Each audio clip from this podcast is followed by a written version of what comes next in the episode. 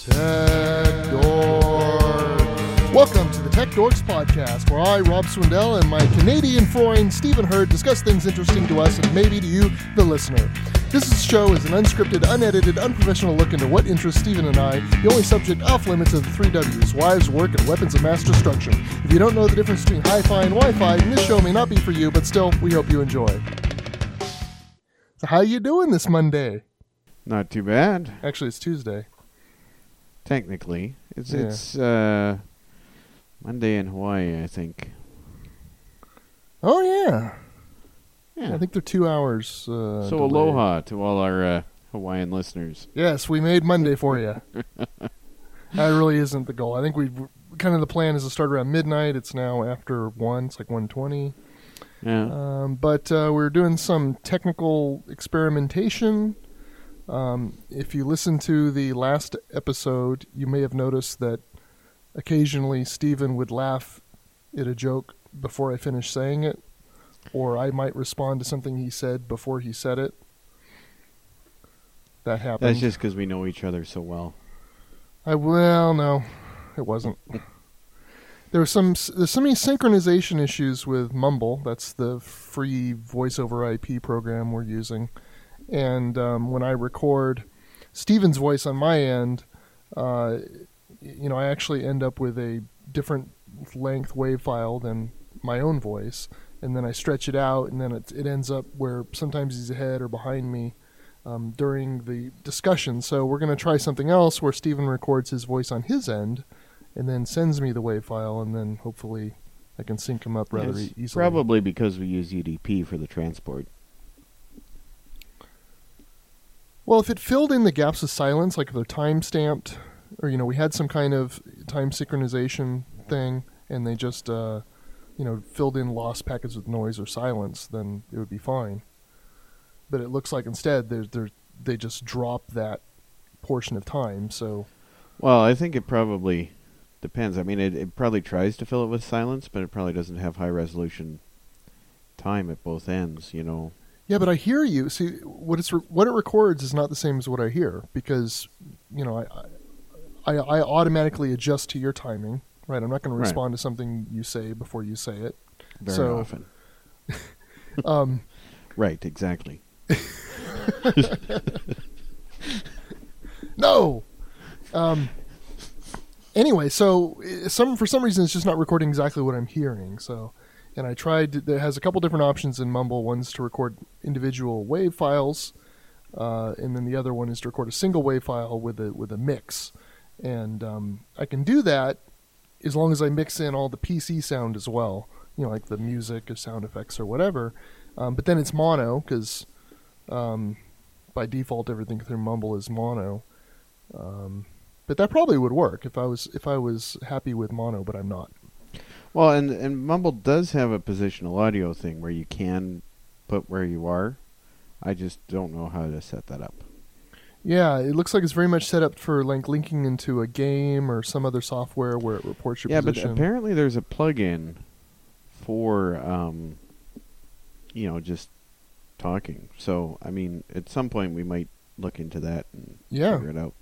Yeah, but then it would. It still would. I mean, I could put you a little bit left, um, and maybe myself a little bit right, or vice versa. But then it still wouldn't make the PC sound stereo.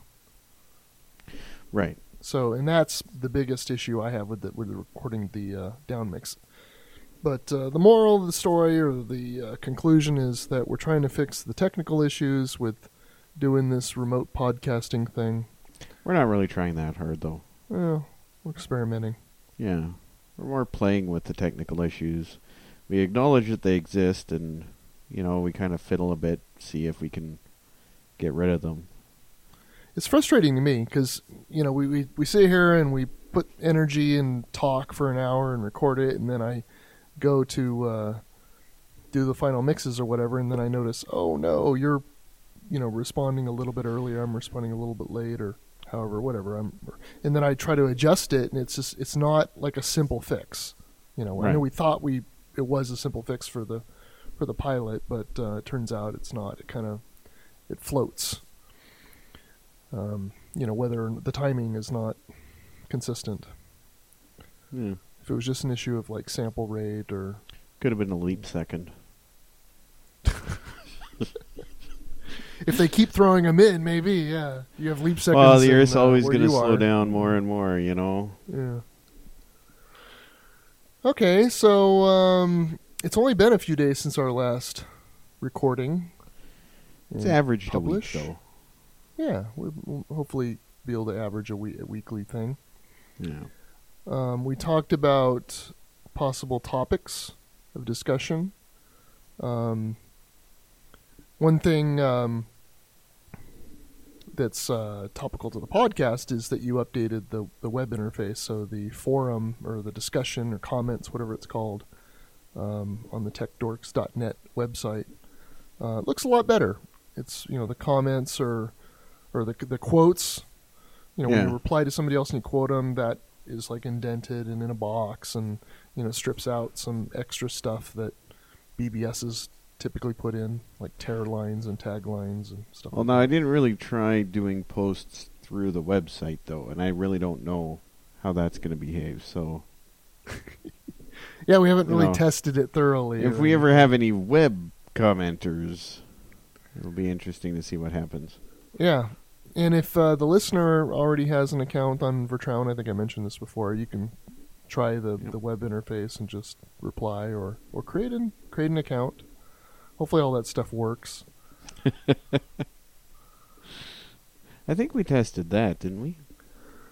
Um I mean we're t- we tested ecWeb, but I don't know that we tested in the context of the TechDorks Hmm. website. Okay. So I don't know. I don't think I did test that. I mean, I noticed that like there were a couple of issues with like the date time format, you know, things that I fixed Mhm. for the s- upcoming Synchronet release. Um, and uh, I had to copy those files over for the TechDorks website, but uh, as far as thoroughly testing, I don't think it's actually been done. Yeah, we could definitely use testing. And feedback. If you test and you find a eh, problem, let us know. Some people are good at that, but a lot of people aren't. I, you know, and I, I understand it. I hit bugs in software all the time. Like you know, when I'm trying Mhm. to run Mumble now, it throws up this uh, this dialogue that this um, certain program crashes when it tries to run Mumble. It's like a helper program or something, mhm. and it you know it, it's got an access violation and it crashes. Mumble still runs, but I end up with this little dialogue I have to hit OK and close, and you know I'm just kind of silently waiting for them to fix that. you haven't reported it at all. No, because you you probably have to create an account somewhere on some Bugzilla. And, So you're just making up e- theoretical excuses to not report it. You haven't even tried. no, I haven't even tried. Yeah. Yeah, the only time I use Mumble is is for this project, and then Yeah. when I'm done, I'm like working on the editing and and the uh, the editing of this unedited podcast. Yes. Yes. Um, in the publishing, and then it's like you know I'm way ready for sleep. So by that time. Anyway, that was the case in point. Not everybody's a very good bug reporter. Right, and I, I strive to report bugs, I or or at least not complain about the issue to anyone until I've reported it. Um, just because if they don't know about it, they can't fix it, and you have no right to complain about it. Yeah, it's kind of like goes along with the uh, if you don't vote, don't bitch. Yeah, same basic idea. Yeah, If you're not trying to make it any better, don't complain about how bad it is. yeah. Yeah. So, um, I guess we might as well uh, mention that there's soon releases for SyncTerm and Synchronet. That's the plan, yeah. Unless unless I find out about more bugs on SyncTerm, I'm going Yeah. to finally remove the beta tag and do a 1.0 release. But you'd ra- much rather know about those bugs just before the release than just after.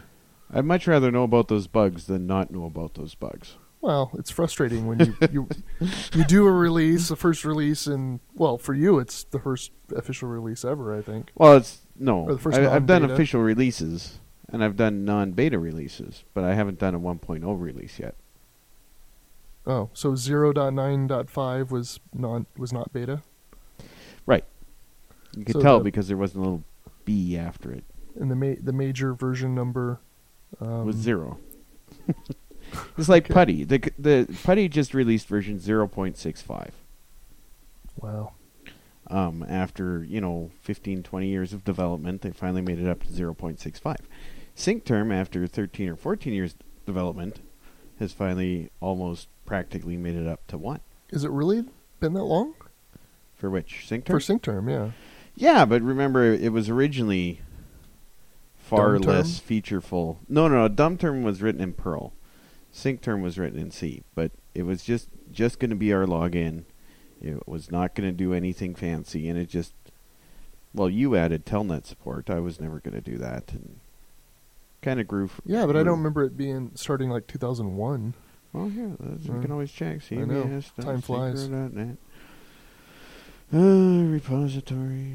And if you don't know what sync term is, it's a uh, it's a terminal program, um, primarily designed for connecting to BBSs, but it could be used for connecting to other things, other services that use cer- uh, terminal protocols like Eleven Telnet. years, one month ago. Wow, Yeah. that was a great guess on your part. anyway, similar to Putty or you know Windows Telnet.exe or old terminal programs like Procomm and Telix and Telemate, QModem. Yeah, and while it can be used for connecting to other things, it's really not for that. Its its sole purpose is for connecting to BBSs. You know, it, it's nice when it allows other things, but those are very much not important at all. Yeah. And and because BBS terminals were have long been uh, primarily designed for connecting to other things, and then maybe a BBS was a secondary priority, and you could tell, you know, in the Mm. terminal emulation or the support for file transfers, or you know how the directories were sorted or whatever or organized. Yeah, Um, you could tell that you know the BBS thing was not its uh, primary use. So it's well, they great. haven't been profitable for Oh yeah, 25, 30 years to have a BBS client, so Yeah. I don't know that many people are making money on terminals these days. well, you know, I know you can buy a license for them for thousand bucks, and I know places that have. Wow. like Zoc, Zoc isn't that expensive. Um, Zoc, I think the full pro version is actually pretty expensive. Hmm. Like I think to use at work, I'm, I'm pretty sure. Yeah. But like, I don't think like the hyperterminal guys even sell um, hyperterminal anymore. Hilgraeve, G R A E V E. Yeah. I mean, th- there's it's definitely a shrinking set of things. Yeah. Okay. So it's eighty bucks for a license for Zoc. Oh, they do sell. They st- they still sell hyperterminal. Hmm. Buy now. So this used to come. Well, a version of it, the private edition, came free with like Windows XP.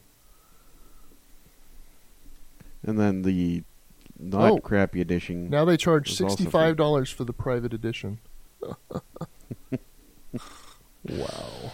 Yeah. And Well, hy- and I don't think I've ever paid for a terminal program out of my own pocket. I used a lot over the years. I mean, Procomm, Telix, uh, Telemate, Terminate. Whew, tons of them. yeah, I You don't know. remember if I paid for one or not. I may have paid for Telix. Yeah. I, I did use that one for years, um, and it had uh, the Salt programming language, which was a C-like Mhm. script scripting language. And it came with a BBS written in Salt. Yeah, a host mode. Actually, my first BBS I ever ran was a Telix host mode script, and I ran it for like a week maybe. I called it the Pirates Cove. Ooh, that's probably the only BBS with that name ever. I know it was so original. well, and I was kind of a joke. You know what I mean? It was, you know, I, I, Yeah. I wasn't. I think I had one one person log in and actually like create an account. And then when I switched to WWIV, he was like, "Oh, And I said, you really have to customize your BBS before ad- you advertise it. Why are you even telling people about your BBS? All you've done is added a few door games. But that, that one user like complained when I switched to WWIV. He's oh, I want you to bring back the Pirates Cove. And it was all black and white. There was no ANSI or anything, no files. It was it was hardly anything there. He really liked it. Mhm. Apparently, he liked the name. I think. so sixty-five dollars for Hyperterminal Private Edition. Well, it's eighty dollars for Zappocom. Oh wait, it's seventy-five if you want a CD. It's sixty-five to download it. Well, that's good. I, I actually like it when when they charge less for giving you less. Like um, the ARRL, the Amateur Radio Relay League, kind of like the big giant club of amateur operators in the United States. So you you join, and with your membership, you get um, a magazine, month a monthly magazine, and for absolutely no discount, they can not send it to you. I mean, you always have access to the online version, whether you get it mailed to you or not. You um, always have access to back editions online and, and and everything. But you know, for for absolutely no additional charge, they will stop mailing it to you. Yeah, but you've gone green. You feel good about saving the environment. Nah, not really. Well, that's the theory. So it's $165 from Hilgraeve for Hyper Access. That's their their full-fledged mm. Power Edition. Does it include like X11R6 or anything fancy Oh. like that? Let me see. It's got script development. Oh, they'll they'll they'll they'll do development for you for. for Oh, that's nice. Uh, you know, records and plays back stuff with Visual Basic Script, scripting. um, I don't see anything about X11. I think it's all Windows. Yeah. It's all Windows. Well, one thing that I often um, mention to Rob is that how amazed I am that other people run SyncTerm. Yeah, and what does he think of that? Well, he usually defends SyncTerm as being, you know, really good and awesome and that kind of thing. Sounds and like I just don't guy. see it. I just don't see it. I mean, I've looked at that code, man. Most people don't look at the code. That's true. And I mean, it's not the worst code in the Synchronet CVS repository. I'll say that for sure. Well, some of the oldest code in Synchronet actually is that UI, UIFC library, and you are Yeah. using that in SyncTerm. So No, I'm just using UIFC 32, which yeah, it's you know, still was it's a port or a, a, an update of the old DOS UIFC. it- there's a lot of rewrite in it. Yeah, I think there's probably more new code in the 32-bit one than probably, old. but it's still based on that really old a- API. Yeah, and you can still see some of the uh, variable names and whatnot from there, but yeah. Yeah, so UIFC, you, you stands for user interface. I like Of to course. abbreviate things to like four letters or less. Back in the day, Yeah. and um, yeah, it was mimicking the Novell SysCon UI. Yeah, I actually got a uh, some feedback on my BBS recently, um, saying how impressed they were that I used the TurboVision for SyncTerm. I don't think it looks like TurboVision. I don't think so either, but you know that that, that was that was the uh, the post. It was Yeah, like, Turbo- oh, it's cool to see someone using the TurboVision or Rawhide or Rhide or whatever. Yeah, the TurboVision was the open source one. Borland, uh, uh, you know, text slash graphics mode UI. and it was horrid.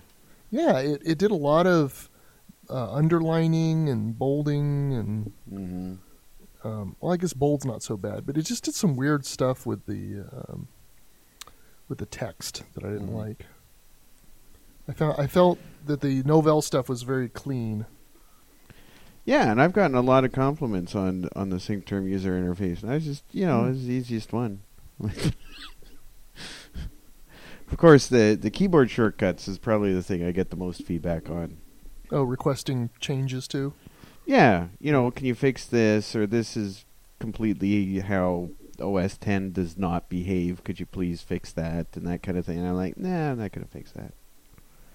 Well, it's know, hard or- when you don't run OS 10 to you know, and, and I don't support it. and I don't really care about my users, right? I mean, th- I think that's probably the biggest thing. It really comes through too. Yeah. It's Oh, sincere. that's good, You yeah. sincerely don't care about. I sincerely don't care. You know, it's it's Yeah. it's for me. It's heartfelt. So once I get used to a key binding, I'm not going to change it for someone else and get used to a new one. It's my program. You know, it's it's for me. Other people can use it. That's fine. And I really appreciate other people telling me about bugs and stuff. You But but you really care about the one user, you. right, yeah. Yeah. It's sincere. It's heartfelt. Yeah. And that's why it's so awesome because I don't listen to anyone else. Yeah, I don't really take that opinion or viewpoint. I think, um, you know, that you, if you can, especially if it's uh, easy to do, to add a, a feature or a function, you know, that somebody else wants and maybe you personally will never use, then it's good to do. And I think you take that viewpoint too sometimes because you've added stuff like the Atari or Commodore uh, terminal support. oh, that was for me. How often do you log into an Atari BBS or Once Commodore. or twice a month. Really? Yeah. Still, or you did just during that development? Oh, development? still, yeah. Oh. No, I mean, they're they're cool, and I mean they're they're a whole different world, and Yeah. and actually, you know, e- experiencing non-Synchronet BBSs is, is an important thing. Uh, yeah, for me, I, I uh, you know, I, I'd like a more capable system, though. You know, I'm Well- more, I'm more interested in you know the bounds of what you can do, um, in the medium as opposed to you know how austere things used to be.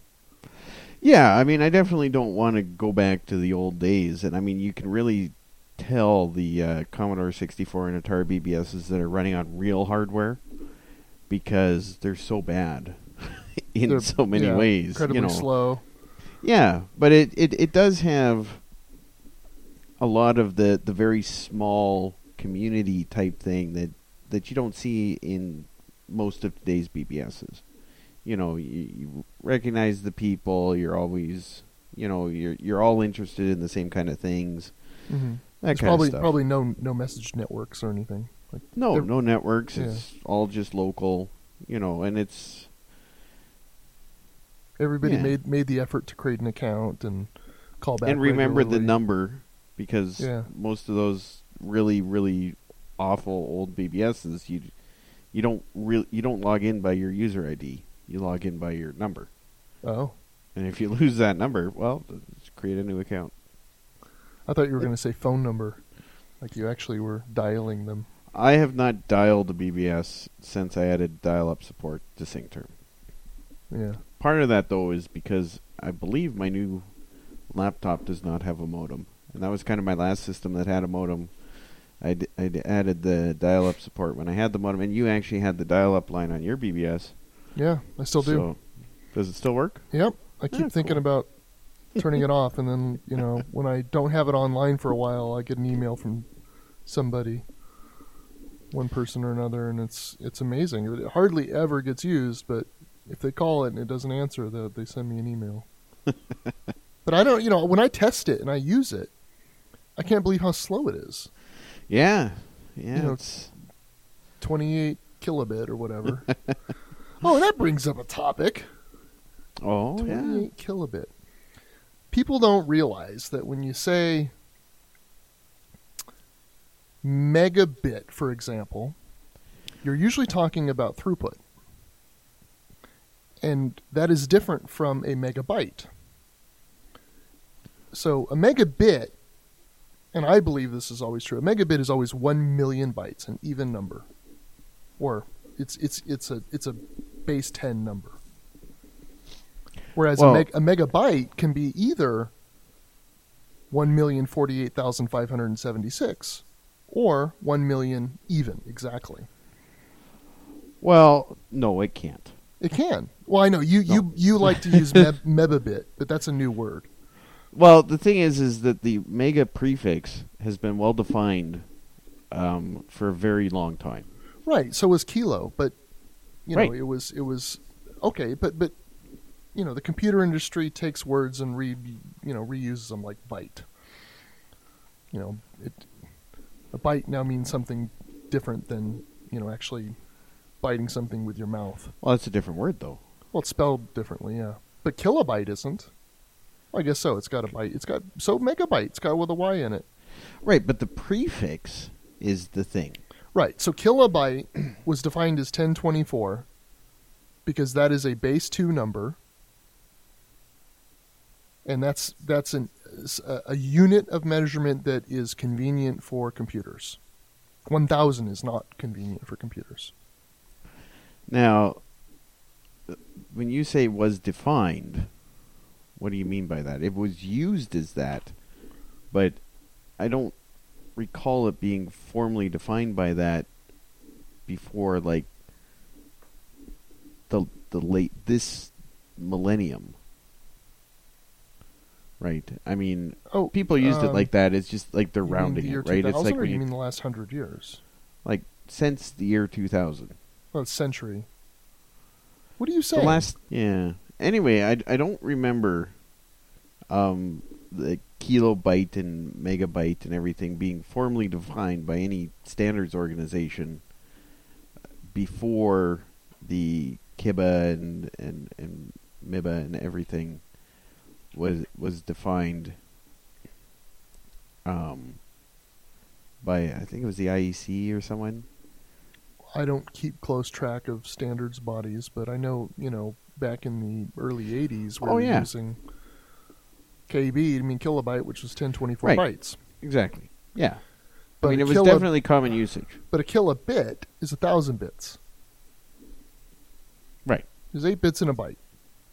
And when you're talking about kilobits, you're usually talking about throughput. You're talking about how how much data can go from one point to another in a certain amount of time.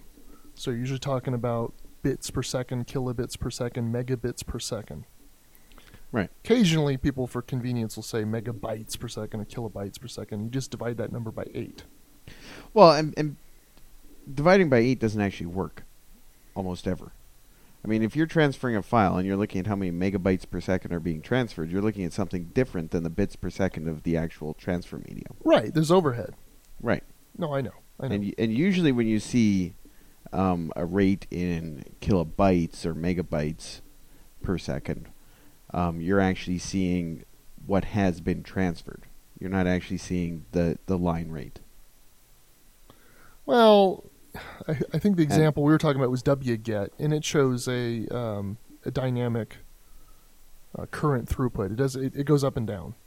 Right. So it's not But the number. I don't it's think not it the goes number to of bits.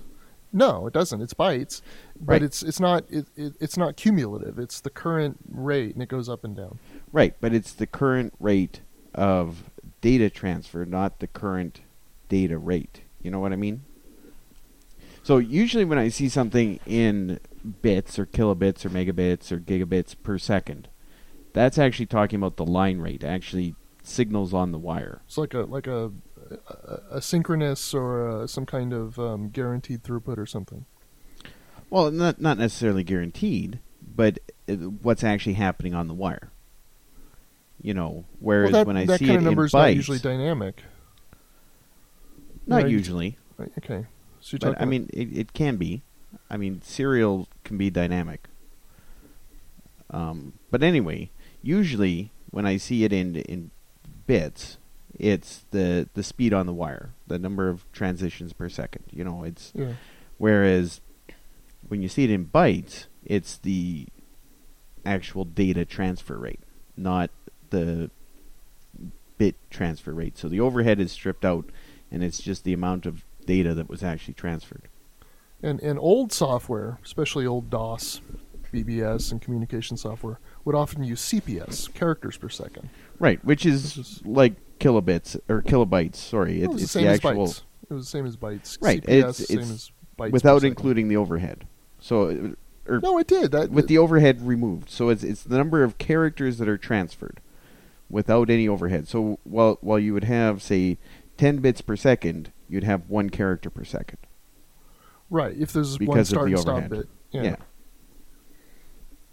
And that's so if you took a, a, a 2400 bits per second connection, Mm-hmm. um, you, you're not going to get 200. Uh, you you you, could, you would get about 240 characters per second. Depending on stuff, yeah. Yeah, yeah, about. It's a good guess. The other thing is they used to measure the storage of like floppy disks and hard disks in uh, the base two number. So, uh, you know, like 1024 bytes and a kilobyte, you know, that kind of thing.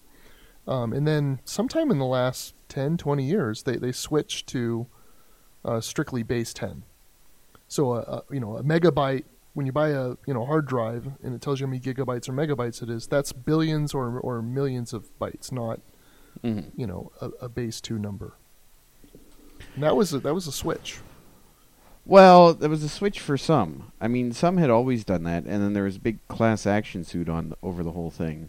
I think Western Digital is the one that was sued, and um, you know that then you started seeing it actually being explicitly spelt out on everything, Yeah.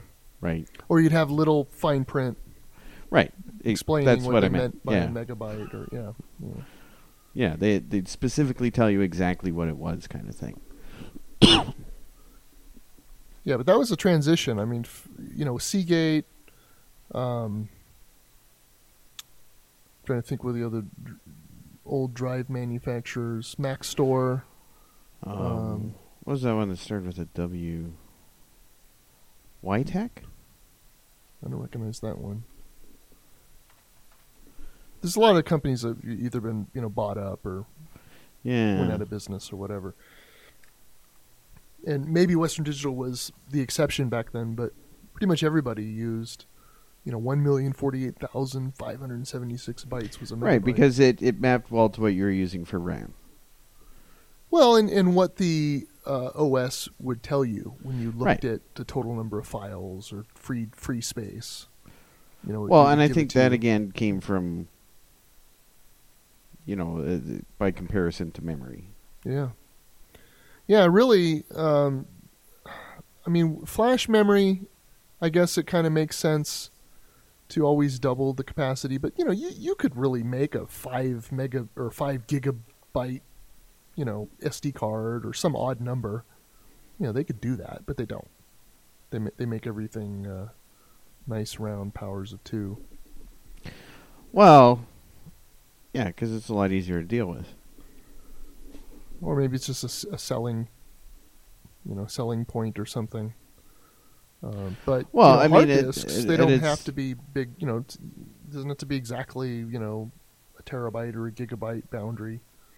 You, know, you could have odd numbers of bytes. Of. Right, but I mean, when you're laying out your blocks uh, at the most basic level, you're going to use a power of two. Right. That's what I'm saying. For solid state storage, yeah, for solid state storage, it makes a lot of sense. For platters, it doesn't necessarily. Well, except then it would be difficult to map stuff to other stuff, right? I mean, you you want to remap a sector, whatever your sector map is in base ten. It's it's going to be harder, you know.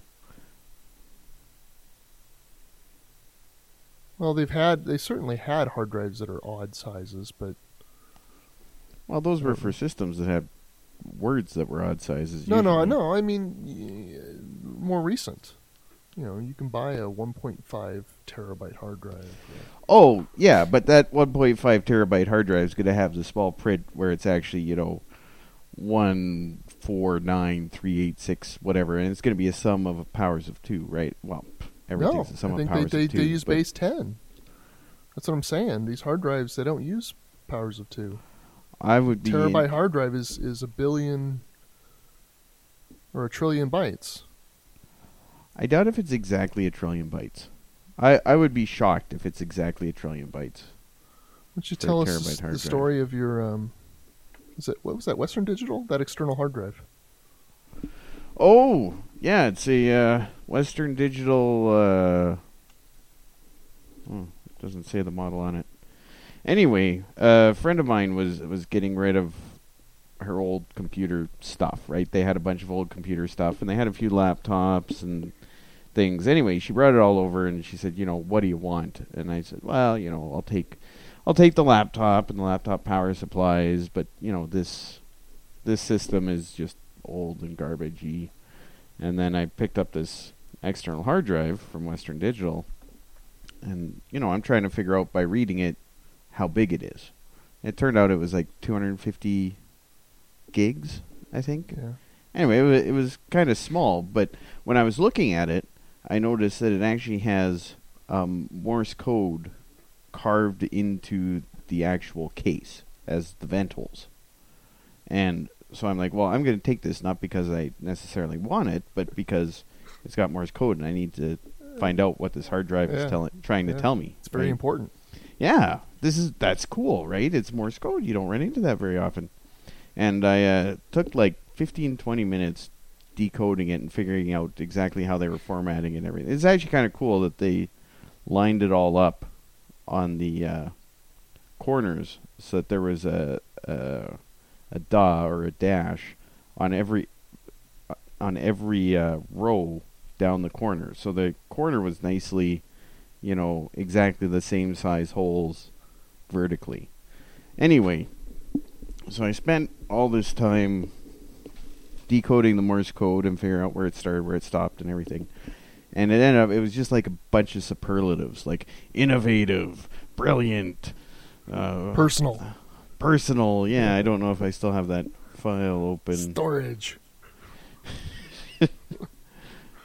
It was a bunch of yeah, I don't. marketing bur- buzzwords. Yeah, it was, it was just you know it was like someone spent the time to send out a cool secret hidden message to me personally. Oh, I actually have it. So here is here is the text written on the outside of my Western Digital Pro book or something. It is personal, reliable, innovative, simple, innovative, personal, design, reliable, innovative, design, personal, design, simple, innovative. so the the last word was cut off, and it looks like it might have an extra letter in it. So that was that was a Very bit of a disappointment. Yeah. Yeah. it was a bit of a disappointment, but it's it's still pretty cool to see Morse code messages hidden in everyday things. So So, have you heard about this Dodge commercial? a Dodge commercial. Yeah. Can't say I have. Okay, let me see if I. I, I mean, Morse code. Not very uh, audible.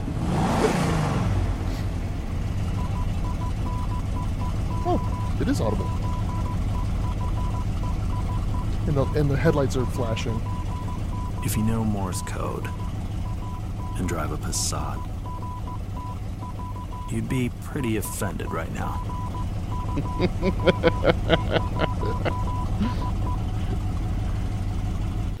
So I don't know what it says. Huh. It. I'll have to dig that up and actually give it a solid listen. I'm not. Maybe they'll send us a couple chargers for playing the commercial. If you know Morse code, Why is it repeating? I don't know why it's I don't repeating. know because you're in charge of it and you're looping it, but that is just a little bit faster than I can copy by ear. I caught a few letters here and there, but I didn't get any words. Yeah. Um, It's been it a while ends in an S, whatever it is. Yeah. sucks. Your car sucks. I don't think that's quite what it says, but Yeah, probably not. Yeah, and what's what's really disappointing is is a lot of Morse code that you hear. Um, it's actually they've done it wrong, and that's Well, they don't put word know. spacing in usually. Yeah they'll they'll not put word spacing in, and you know it'll be almost impossible to Uh, to happened? actually separate it What's out or whatever. on?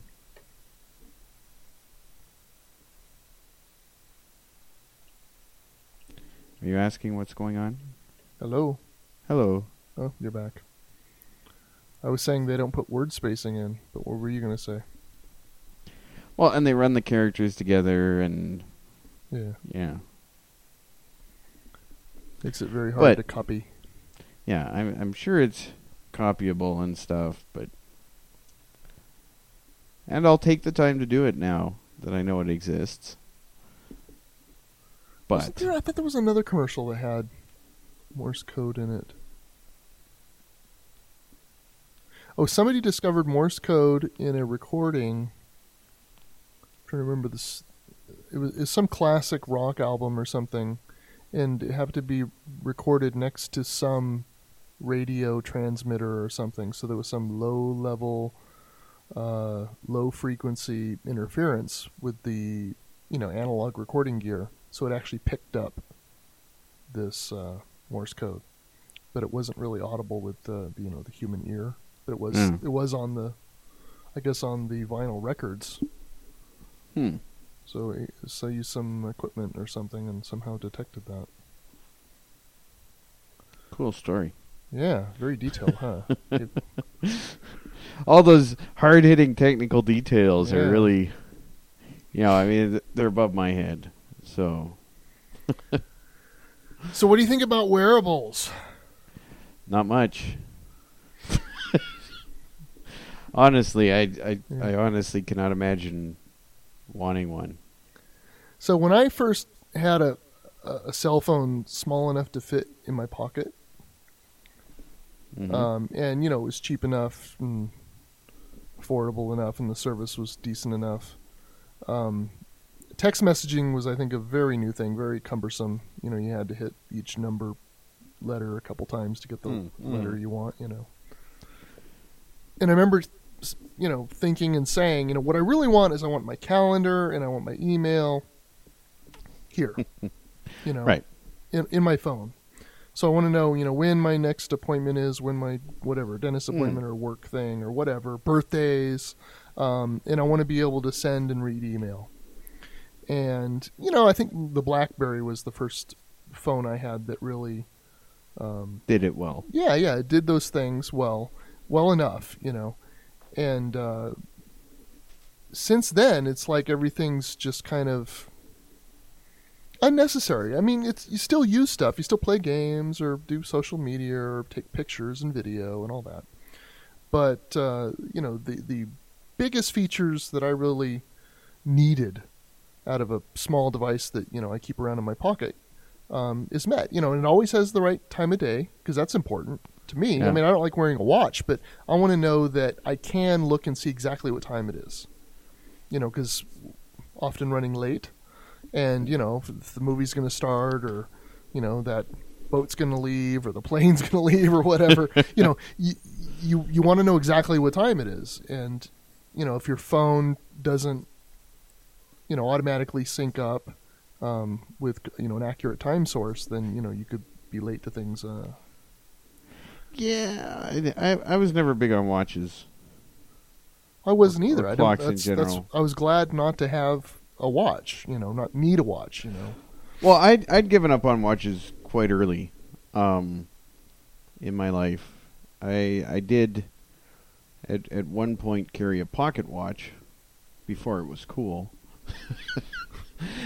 and um, you know, just so that I could, if I really put myself out, find out what time it is.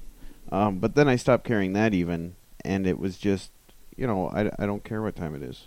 And See, that might be a cool gadget actually, like a digital pocket watch that was like a smartphone that wouldn't be cool. on a chain. You know, That with a giant cool. battery that you put in your pocket. Well, the ma- you know, majority so of the, the- device nowadays is the battery. So I mean, it would. Right. I mean, that's smaller than the i than the uh, Apple Watch. Like right, and the Apple tr- Watch has terrible battery life. Oh, I don't know that. Yeah, it it the battery lasts a day, where they define a day as 16 hours. So Yeah. I mean, it if you have what- to redefine a day in order to say that you have a day's battery life, maybe your battery kind of sucks. Eh, You know. you're only awake for 16 hours in a day. Right, typically. but a pocket watch you also potentially could put a fob on it on the other end, and that could hold the battery. So you have your battery fob that goes into your pocket, yeah, and then you have the chain slash power cord yeah. going to your phone. Yeah. And you can even use that as an antenna. Really, you could put your antenna in that chain too, and um, you would have a unique device that would still be much less useful than a phone. Yeah, phone. I mean, because phones you can you can watch movies on them. Well, you can pull them out of your pocket without also pulling the battery fob out of Right. your Oh, pocket. yeah. Right. you pull the whole thing out of your pocket all at Yeah. once. So is the is the i or the app? I keep wanting to say iWatch, but is the Apple Watch uh, does that have wireless charging? Or do you I have to don't actually plug it think into something. so. Um, it might. I don't. I don't think about it much. Let's see. Apple Yeah. Watch charging. Let's find out more about the Seems like- 18-hour yeah. battery life. Sorry, they redefined a day as 18 hours. All-day battery life up to 18 hours. I think it is wireless. Because I mean, that just seems like it's begging for wireless charging. Well, wireless charging is terrible. if So it works, I mean, it may be what it may w- charge slower, but if you have including included. MagSafe inductive charger, so it's wireless, but it may still you may still need to connect it. or just set it down on it. Well, they call it MagSafe, which suggests it's sort of like those other Apple connectors that you know they clip together in the right way with magnets. Yeah. Yeah. But they don't actually connect electrically, um, like conductive. They're they're not. They're galvanically isolated. What I wanted to say. So you you would never like have a phone conversation, I don't think, with a with your with a watch on your wrist. Well, you couldn't. Well, a speakerphone, you could, or like video conferencing, but still, I mean, just the fact that it's attached to your wrist and you can't really use your arm or your hand, you know. If you're trying Well, a it up and phone is at it. attached to your hand. And you Not if you set it down. hand. Not if you set it down. That's true. Pe- people set it down when they have, you know. Uh, But I mean, if, if, if you use the same if you use the same microphone and speaker on your wrist, then you your hand isn't tied up. You can use it for whatever you want, and away you go. for speaker, Right. but not for video. Right. I but mean, see, I, I think it, it's not. A, it doesn't have its own standalone like cellular radio, right? It doesn't. You have to pair it with a phone, and it uses like right. It's got audio. Bluetooth. I think there's a couple that have Wi-Fi. I don't think the Apple Watch has Wi-Fi, and the ones that do, you know, have even worse battery but life. it, it doesn't have Apple like a 4G radio though. Oh no, no, no, Yeah. no! It's got a Bluetooth radio. Yeah. so you've got to have, you know, it's got to tether basically through another radio, which has to, you know, is your phone probably all the time, Right. Wi-Fi, and then that if it's your phone, it's got to be charged and within range. Um, Yeah, and it's got you know, yeah. It's it's just I don't see a use for it. well, I think the the use is that it's it's already on your wrist. So if if you're doing like the biometrics or whatever, you know, the, where it's keeping your pulse or it can tell how active you are or what your temperature is or that kind of. I don't care about any of that stuff. Well, I- I don't know. Maybe if you have a health condition, I do. I'm fat and lazy. you know, I mean, Well, it- if if you care, even then, even if you then, care about your there's, health. there's just those little iFit or whatever they're called. There's this little Yeah, bracelets, Fitbits, yeah. yeah, that you wear, and that's a lot less uh, electronics to have on you, right? You, it, it, charge lasts a lot longer, and they're a lot cheaper. right? Because it, it does a lot less. yeah, Yeah. You know, it, it does the one thing that you might want. And the thing is, I mean, if you're the kind of person who gets enough exercise, then you don't need a- Fitbit or an uh, Apple Watch or anything like that. And if you're not the kind of person who gets enough exercise, having a watch isn't going to get you enough exercise. Well, no, some people are like kind of like fitness junkies or whatever, or maybe they're just really, really into it, and they they keep track of you know exactly the number of minutes they worked out or the number of miles they ran, and you know they post it online or tweet tweet it or whatever. Um, but at the very least, they're logging it, so they're keeping track, and maybe they they attach that to the number of calories they intake or the amount of weight they're losing or muscle yeah, mass th- they're those those building. people who really care about their fitness aren't losing weight, and they don't care how many calories they No, burn. maybe they want to gain weight. Maybe they're you know bodybuilders or something. But it still seems like a very niche market. mm-hmm. It doesn't seem like something that you know Niche, niche niche, niche. Yeah. It's not. what do I it's know? not niche like glitch. Foreign. It's I know. I know. It's niche. there's no no T in it. I know. I know. So yeah, It's like mauve. No but tea. and and the that market is already well served by devices that do that. You know, yeah, I, I, and they do it a lot better is. than the Apple Watch does. Yeah, my my you know. wife did buy one device. Um, I don't even remember what it was. What the name? I don't remember what brand it was or anything. But it was supposed to keep track of your heart rate and how long you were walking or running or whatever. Right. And uh, God, I don't even remember if we tried to use it one time or something, and it just didn't Yeah, seem very useful. The way most people use it is as an excuse not to get exercise. It's like, oh, I've already walked 12 miles today. I don't need to exercise. I've already gotten lots of exercise. See, I have the proof. You know that Yeah. that's what I see. Now I I bought a device. It's a Tony Little Gazelle Freestyle Elite, and it's supposed to get me in shape, muscular, and I'll lose weight. Tony it Little. done that. That's that crazy. Uh, Yeah, the thing with with like two foot swings and the handles. Yeah. oh no, no, that's. Uh, oh, I know. I'm talking the guy. Tony Little is uh, Oh yeah, he's that a short, man. muscular Yeah, Ponytail. guy. Yeah. Yeah. yeah. Anyway, we we bought one of his, Exercise machines. equipment. Okay. and it was supposed to get me into shape and Yeah. and you know Do tone use up it? my muscles. What? Do you use it? Well, I sit adjacent to it fairly often. Does it work that way? uh, that's that's how it seemed in the commercial. Oh, okay. Um, How long have you had this device? oh years, Oh, okay. years. um, still in good shape, and it's got a heart rate monitor, and it'll tell you how many calories you burnt and and all that stuff. Yeah. Yeah, and uh, yeah, it hasn't really helped. Um, Alan King Dreyfus. Mm-hmm. He uh, noticed he was. This is many years ago. He, he noticed he was gaining weight, and um, he bought one of those. Uh, and he was not going to go to the gym or you know Mhm. run or anything. Um, and uh, he bought one of those electric things that you like strap onto your Oh yeah, and chest and like jolts your jolts your muscles. muscles, it, like exercises Yeah. your muscles. Oh involuntary exercise. So how'd that work out? looked like torture. I don't It think it tortures you into yes, shape. Yes. Oh, yeah. Oh my god, it was painful. no, I, I, yeah, I don't think he used it very long. No, actually, a friend of mine had one of those for as part of his physiotherapy thing, and we get drunk and play with it. it's like But- uh, it's like tasing your friends. Yeah, Yeah. yeah, And, and, that was kind of fun. You know, stick the things in unusual places and see what twitches. You know, but uh, yeah, I, w- I wouldn't go. Although apparently Bruce Lee used one, or at least he did in the movie he made after he was dead Used one for what? for exercising. Oh, oh, I see. Hmm. What else would you use it for? I, I, I don't know. Torturing your friends? Yeah, that's exercise, isn't it? Yeah.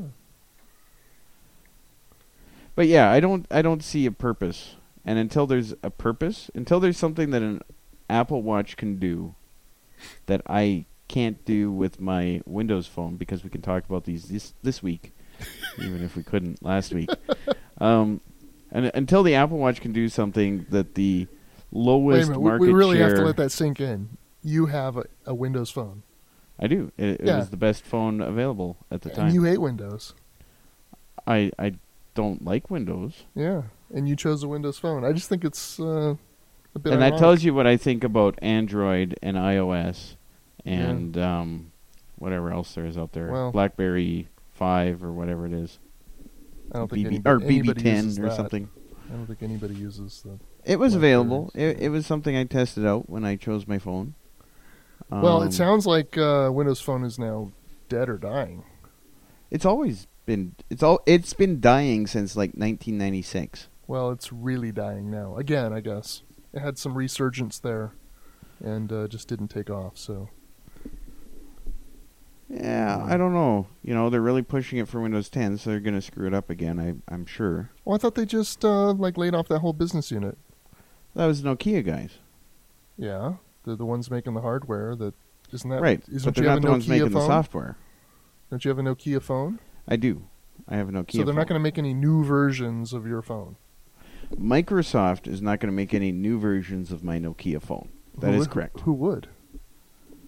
Who I mean, the- no, no, Nokia sold them, sold Microsoft all that IP, right? And the and the engineers. which uh, they didn't sell Microsoft Windows. No, I know. What other Right. phone? Okay, but I Um, that's the phone IP that Microsoft owns, That's the phone. Yes, and they laid off all those guys. right. But uh, you So- know, it's it's not really Is Samsung or someone else making a, right. a HTC has made Windows phones. Um, I'm not sure if Samsung has, but yeah, there's more than one company making Windows Phone. I mean, Okay, I Microsoft was- wasn't writing Windows Mobile just for Nokia. Well, I thought that was the biggest player. They were biggest player. Well, I don't. you know, the I don't think they were. I don't think they were the biggest Windows Phone customers until they signed that exclusive contract Hmm. with Microsoft, and then ended up selling Microsoft the hardware business. Well, I predict that your next phone won't be a Windows phone. That's my prediction. I don't know. I don't. I don't know. My next phone will be the best phone that um, Verizon has when I walk into their store. Yeah, and you had trouble using the iPhone. You said you had trouble like actually playing music on it or something. just everything about the iPhone felt old and clunky and painful. I mean, it it was a fixed sized little icons. I mean, I've, I've my wife has an iPad. I use that from time to time, and you end up with screen after screen of identical looking icons that you flip through looking for a thing. And it's like, no, it's in the whatever group, and then you flip through looking for the whatever group, and then you look and you're like, where is the P or whatever? And Yeah. it's just, it's just horrible. Well, I, mean- I think I've demonstrated for you how you search for a. It's like GEOS. I mean, I had a better oh, I had a better graphics user interface on my Tandy computer in the 80s. you know, it, so it's, so. A, lot of people listening to this are probably going to go, "What? You just swipe down and type the thing you're looking for?" Because they added that like in iOS six or something. It's been a while. okay. I don't want to type stuff. It's a ta- it doesn't have a keyboard. Why would Well, I want to type it's the same stuff? way. It's the same way you, You know, search for something. uh, if the best way to find something on a thing without a keyboard is by typing, you've failed. Oh, you could also speak it. Again, it's got it. It's the whole point of a tablet is a giant touch screen. Well, I thought we If were talking the- about phones. Well, we're talking about iOS. Yeah. Okay, Right. but so so on how is it better on Windows Phone? Every way. I mean, That's fake. I mean, so I, I go to my start screen, right? And I have organized everything. Um. So okay, so it, the the small icon is is similar to like the iPhone, where you got a little icon, and you know sometimes it has like a little number or something on it, and that's about it, right? hmm But for stuff that you know you care about, you can give it a bigger icon, and the bigger icon in the apps will actually present extra data. Like right now, I look at my home screen and it tells me that you know it's one of my friend's birthday today. Right? It tells me that right on my home screen. I don't have to go into my calendar.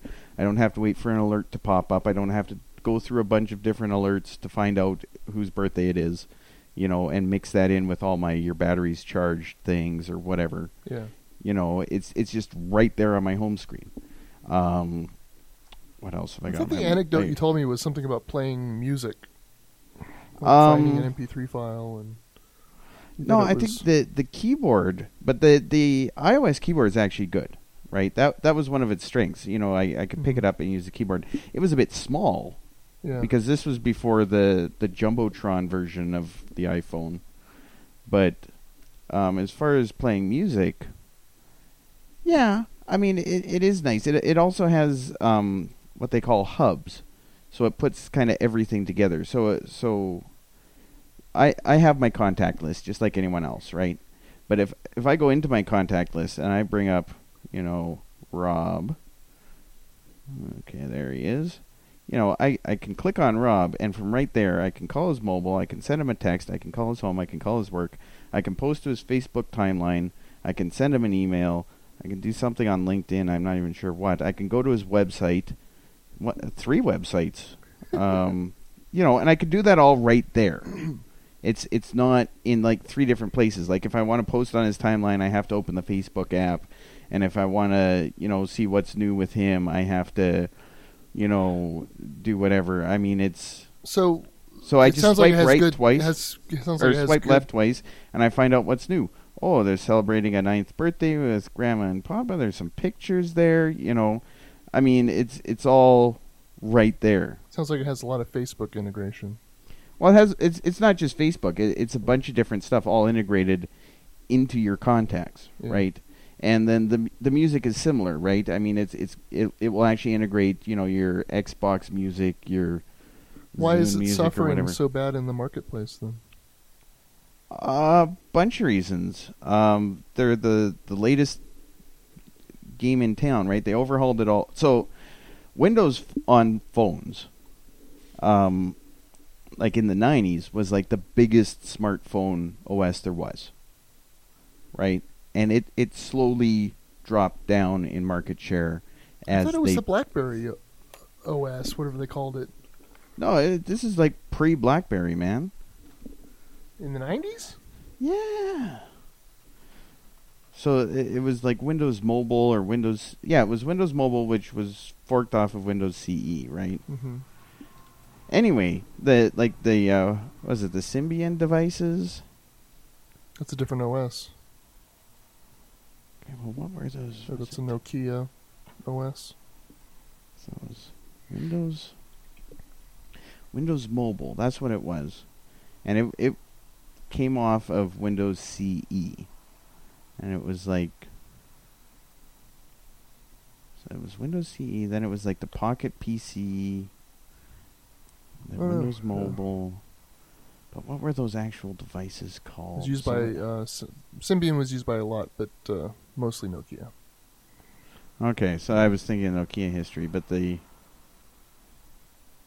yeah. Anyway, Windows on phones had a a huge market share of of smartphones, and this is when smartphones themselves did not have a huge market share. But um, let's see, smartphones. Here we are. Pocket PC, smartphone, Windows Mobile. Windows. Anyway, Windows, So- yeah, it looks like w- version seven was the first one that came out in tw 2010. Version seven of Windows what? Phone. Right, but there was Windows Mobile before that, and Windows CE before that. I mean, Windows Phone is, is was not the first time Windows was on a phone.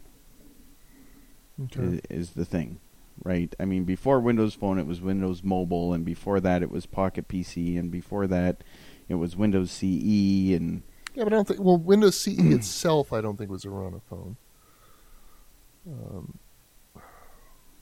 see, Windows Mobile, 2003. So, I, uh, okay. But what about the 90s? You, talked about the 90s. I don't see it. So it's like 2003 was the first year. okay, well, Still a long mean, time ago.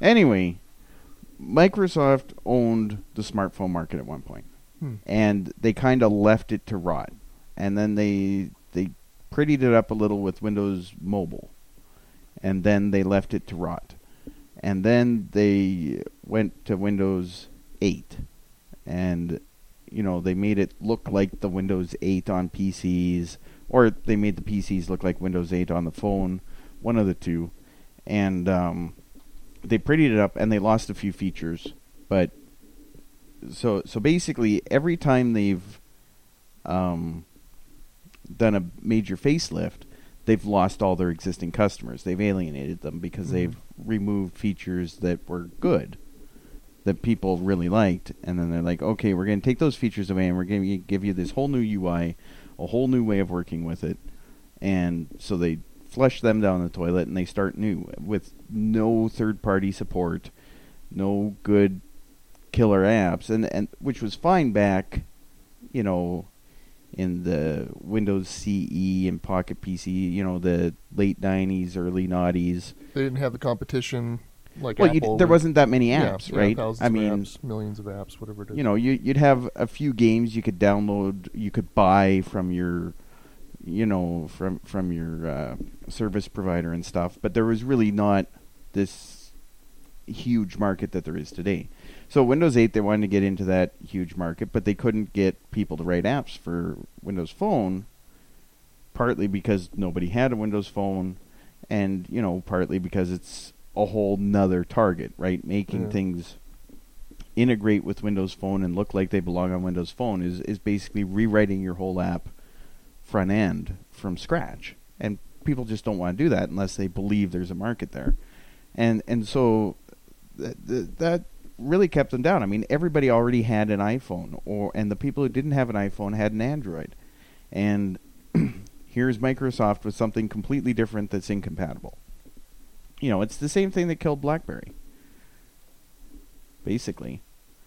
So th- no matter how excellent it is, getting the apps on there and getting new development on there when you're not sure what their commitment is uh, and whether they're going to rip the rug out from you again in another three, four years is, is a huge ask from developers. So I wonder if game developers feel the same way with Xbox 360 and Xbox One not being compatible. I mean, accessories too. You know, if you made a, a controller for 360, you know that doesn't work. Oh yeah, it, it would be terrible to be a game house and you know halfway through development of a huge major hit, and then you know You have to- Microsoft yeah. announces a new incompatible. But all the consoles do that, right? I mean, it, it's not just Microsoft that I think really shafts. Nintendo's their- always supported like the previous generation. no, not always. Well, can't you play cube games on the Wii, for example? I don't think the discs are even the same size. They're, I thought they're both just CD size or DVD size. I thought the cube s- discs were smaller. Well, anyway, I, I haven't Anyway. yet purchased an Xbox One. Uh, they're still making games for the 360, Yeah. and as long as they do, I'll probably stick with the 360. Yeah, and, and games for consoles tend to have a shorter life cycle anyway. You know, versus something like Clash of Clans or something. Huh? Those games get updated all the time. Clash of Clans. Right. That's what I'm saying. Clash of Clans has a much longer life cycle. You know, they expect to run that for 10, 15 years at least. Whereas, you know, Halo 2 was like a two year product. You know. Mm, okay, but it's a franchise, and they're going to have a Halo 3 and a Halo 4. Right, and the Halo 3 will be for whatever the new hardware is, right? They're going to Um, be ha- well, I think that's actually an exact case in point, and I think Microsoft did make the most recent Halo release for both, didn't they? I don't know. I don't I've never played any of the Halos. Yeah, Halo 3 that supports both Xbox 360 and Xbox One. Anyway, I mean it's it's it's I don't think the console developers have that same concern about the future because they they're really working toward a release making lots of money on the release and then hopefully selling add-on packs kind of thing. You know, they they tend to not work on the subscription or or freemium models. You know, they don't Yeah. get people hooked and keep them sucking money in, right? Well, I've been very happy with the iPhones. Um, I do, do. I wish I had a physical keyboard that was, um, like maybe on the back of the device or part of the device somehow, or flip out or whatever. I've seen them, Mhm. but I've never bought one. But uh, back when I had a BlackBerry, I used to be able to type with one hand, not even looking. And you know, I, my daughter laughs at me how slow I am typing um, on an iPhone. Still, and Right. I, I tend to use it in uh, portrait mode when I'm when I'm typing because usually you're texting. That's usually you know, or you're reading an email, and and you know, if you turn it into landscape, you don't get a lot of the conversation or the previous email or whatever. You know, you only get like two lines because Right. the keyboard takes up you know most of the screen in, in in landscape. But in landscape, the buttons are big enough you can you know hit them all with your thumbs, no problem. Right, and that that small screen was part of the reason I did not go for an iPhone. Yeah, You know, and that's an iPhone five. I don't remember if you were looking at an iPhone four or a or a five. Um, I know it, was, I it know. wasn't a six or a six plus. But it, it was the same screen that they've been using since the first iPhone, right? no, They no, no, no, no. They- It, they it wasn't keep- until this most recent one that they did this giant screen. no, no, no. The five is bigger than the four, and a four is bigger than a three. Hmm. They've been increasing the screen size.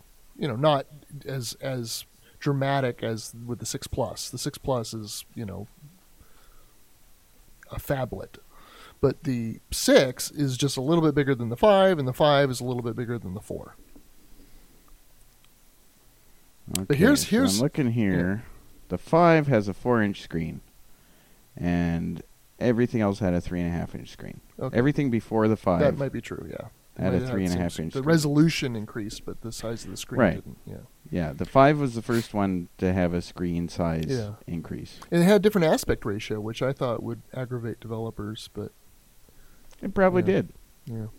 But you know, w- once Apple owned the market, the the developers had to follow. Yeah, No, but and now I mean, you've Apple got to worked really hard to keep to make everything look okay when they resized their when they changed the resolution, changed their aspect ratio. So I mean, you know, they did work at it. Yeah, but all the apps developers, if you're designing your UI, it works really good on an iPad, which is a four x three, and an iPhone, which was I don't remember what the ratio is there. Three But- by two or something. Yeah, but now they add another, so you know you've got a third, you know, aspect ratio. Well, and the mini iPad. It's the same. The mini iPad's the same ratio as a regular iPad. Mm. It's different. It's a different size, but it's the same Yeah. aspect ratio. Anyway, yeah, I definitely didn't try out the six, and Yeah, didn't exist it at the time. might have been the five, maybe not. I don't know, but Yeah, Yeah, I've been very happy with their products. My my next phone, I'm sure it'll be an iPhone as well. Um, you know, we have uh, you know a lot of tablets, um, and uh, the i the iPads are the ones that everybody wants to use. Um, I just bought another Android seven inch tablet specifically because no one else would want to use it. Because you know the the last one that was bought for me as a gift, you know the kids are always using it, you know, and then yeah. Elizabeth was always uh, wanting to use it and couldn't, so I got her one. So I think we have three iPads now. Um, we had a Kindle that doesn't charge anymore. We had a, Mm. a Nexus Seven that the screen got cracked and you can't, you know, unlock it because it doesn't quite swipe right. um, but yeah, you know, it's we were both skeptical of uh, tablets, and um, I can't imagine us not having some, you know, something in that form factor, and specifically Apple. I think their, their devices have really won. And for me, you know, the iPhone is just like a small tablet most of the time. Um, Mhm. here, here's some. Here's a tip for you guys. Um, if you're going to record video, turn your phone into landscape orientation before you hit record. Because I've watched two viral videos now on YouTube where the videographer phone user person started the recording in portrait, right? And then they go, Mhm. "Oh, you know, I want to put this on a news channel or YouTube or something." So then they turn their phone to the side, but you know that doesn't work. You know, now what you, happens? the that part of the video on is just you got to turn your head sideways to see it on the screen. It, it, it whatever orientation you have the phone to begin. With, right, the but if they is what it wanted, but if they wanted to sell it to a news company, they the news company could chop off the vertical part and rotate it. they right? could have. Yeah. Yeah. So that's not. It's much better just to turn your phone to the side before you start recording video or take pictures. But it's awkward to hold it that way, man.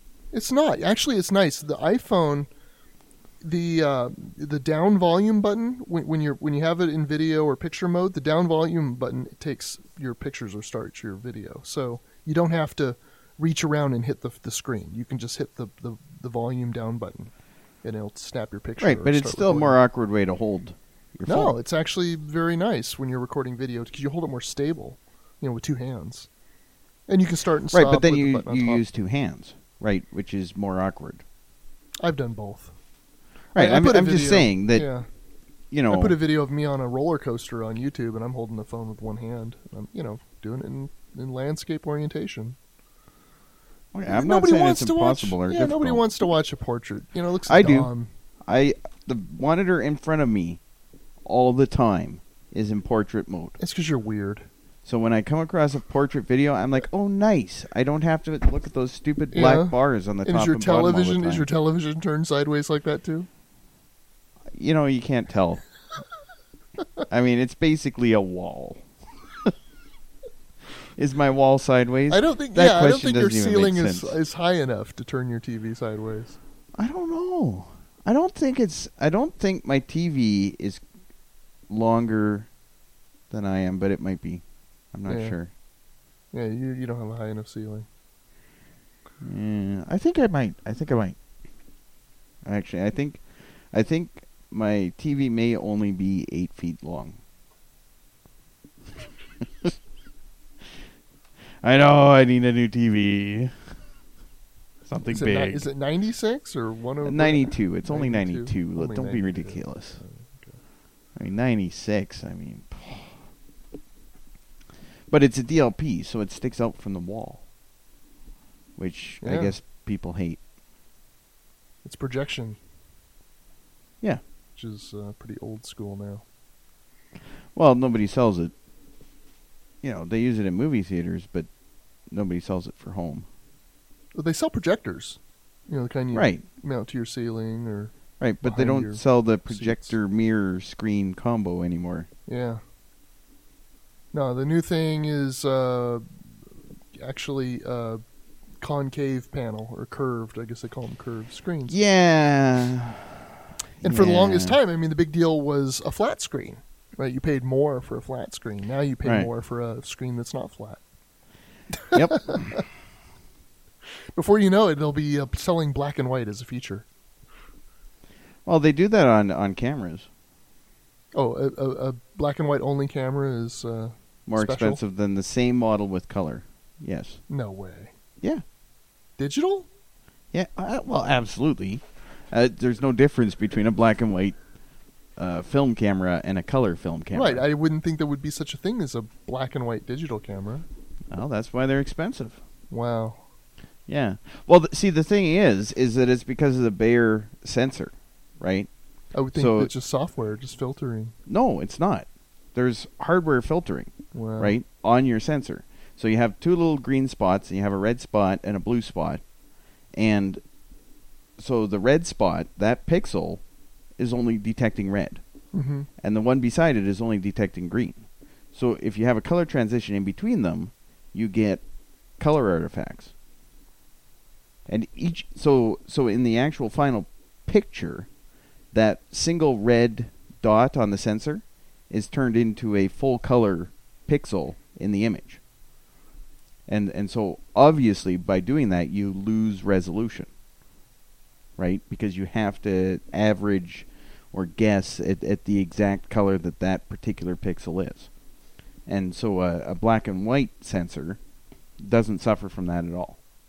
It makes sense, but I would think that the market for a black and white only camera would be so low that nobody would invest the right, and that's why they're dollars. much more expensive. yeah. They sell like two of them a year, I don't know if they sell any of them. but they exist. Yes.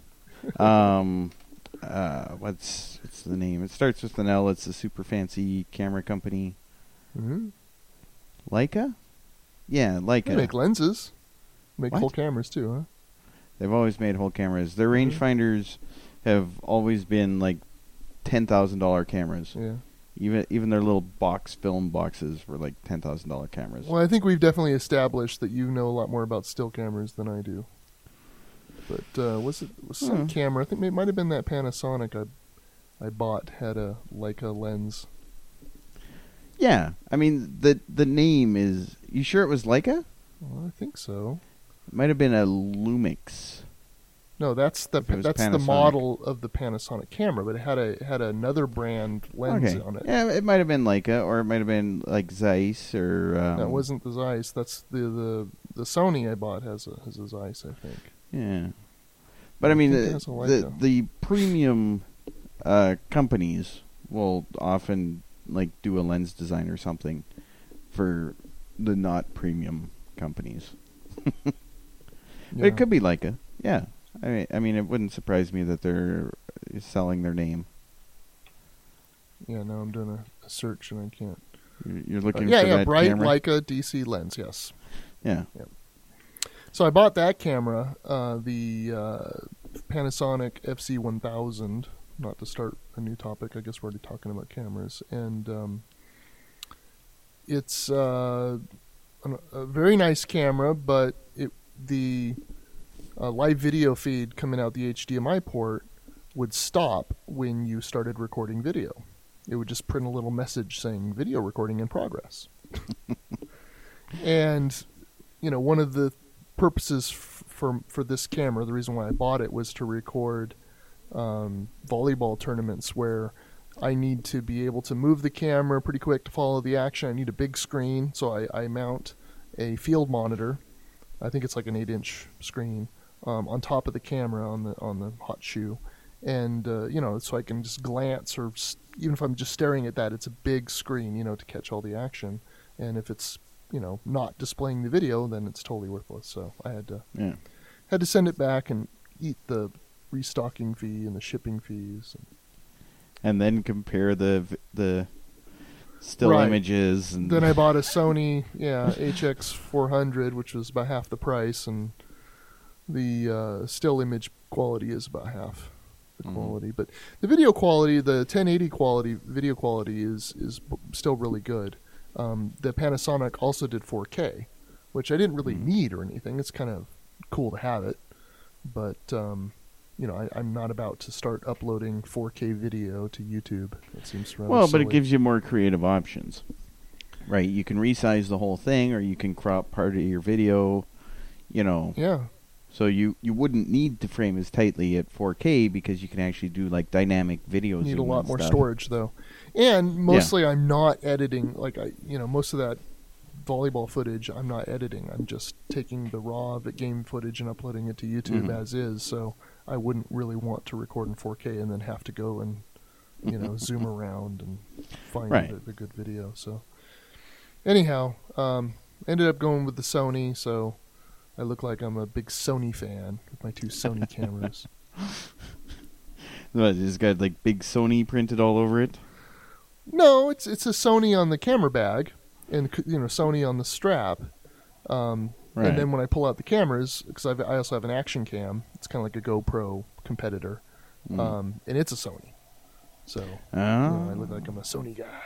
sounds like you're a Sony guy. I know, All stuff you buy is Sony. Coincidental. That makes you a Sony guy, man. Yeah. Oh, I know what the other Sony. I had. Um, I have my nicest in-ear headphones are Sony. So um, in ear. Okay. Yeah, you know, kind of like earbuds, but they, you know, they're a little bit. They're like the high-end earbuds. You know. Oh, not like those earbuds that actually have uh, the thing that goes over your head, like a head clip or anything. No, no, they're they're ear Okay. they're ear mounted. Yeah, no, Oh. I had a pair of AWAs that were like that. I will. Kind of tucked into your ear, but they still had the band. No, the, these are the They're ones I bought for that for that uh, talent show. Oh yeah, okay. Yeah, and I took them with me to Barbados, and it was like the third Sony thing in my bag. you know, it's like, oh, I look like a total Sony Sony like I work for fanboy, that's what yeah. you are. Yeah. Obviously, you like Sony stuff Well, because I, you have so much Sony stuff. I'm stuff. wearing Sony headphones right now. In fact. Yeah. but I'm I'm talking into an audio Audio Technica microphone, so Oh. that breaks. Well, I uh, I'm just using AKGs for microphones and headphones. and they make good stuff. I have AKG headphones and microphones. I'm sure they also make crappy stuff. You know. I, I think Sony um, on their low end makes crappier than uh, AKG. I don't think AKG goes as low as Sony is willing to go. But uh, Sony makes good stuff too. Yeah. Yeah. That RX10 Series 2 or Mach 2, whatever they call it, camera um, is uh, very attractive to me. Mm. But I guess that's a topic for another show. Yes. And I, I failed to find uh, any other outro music, so this will have to do.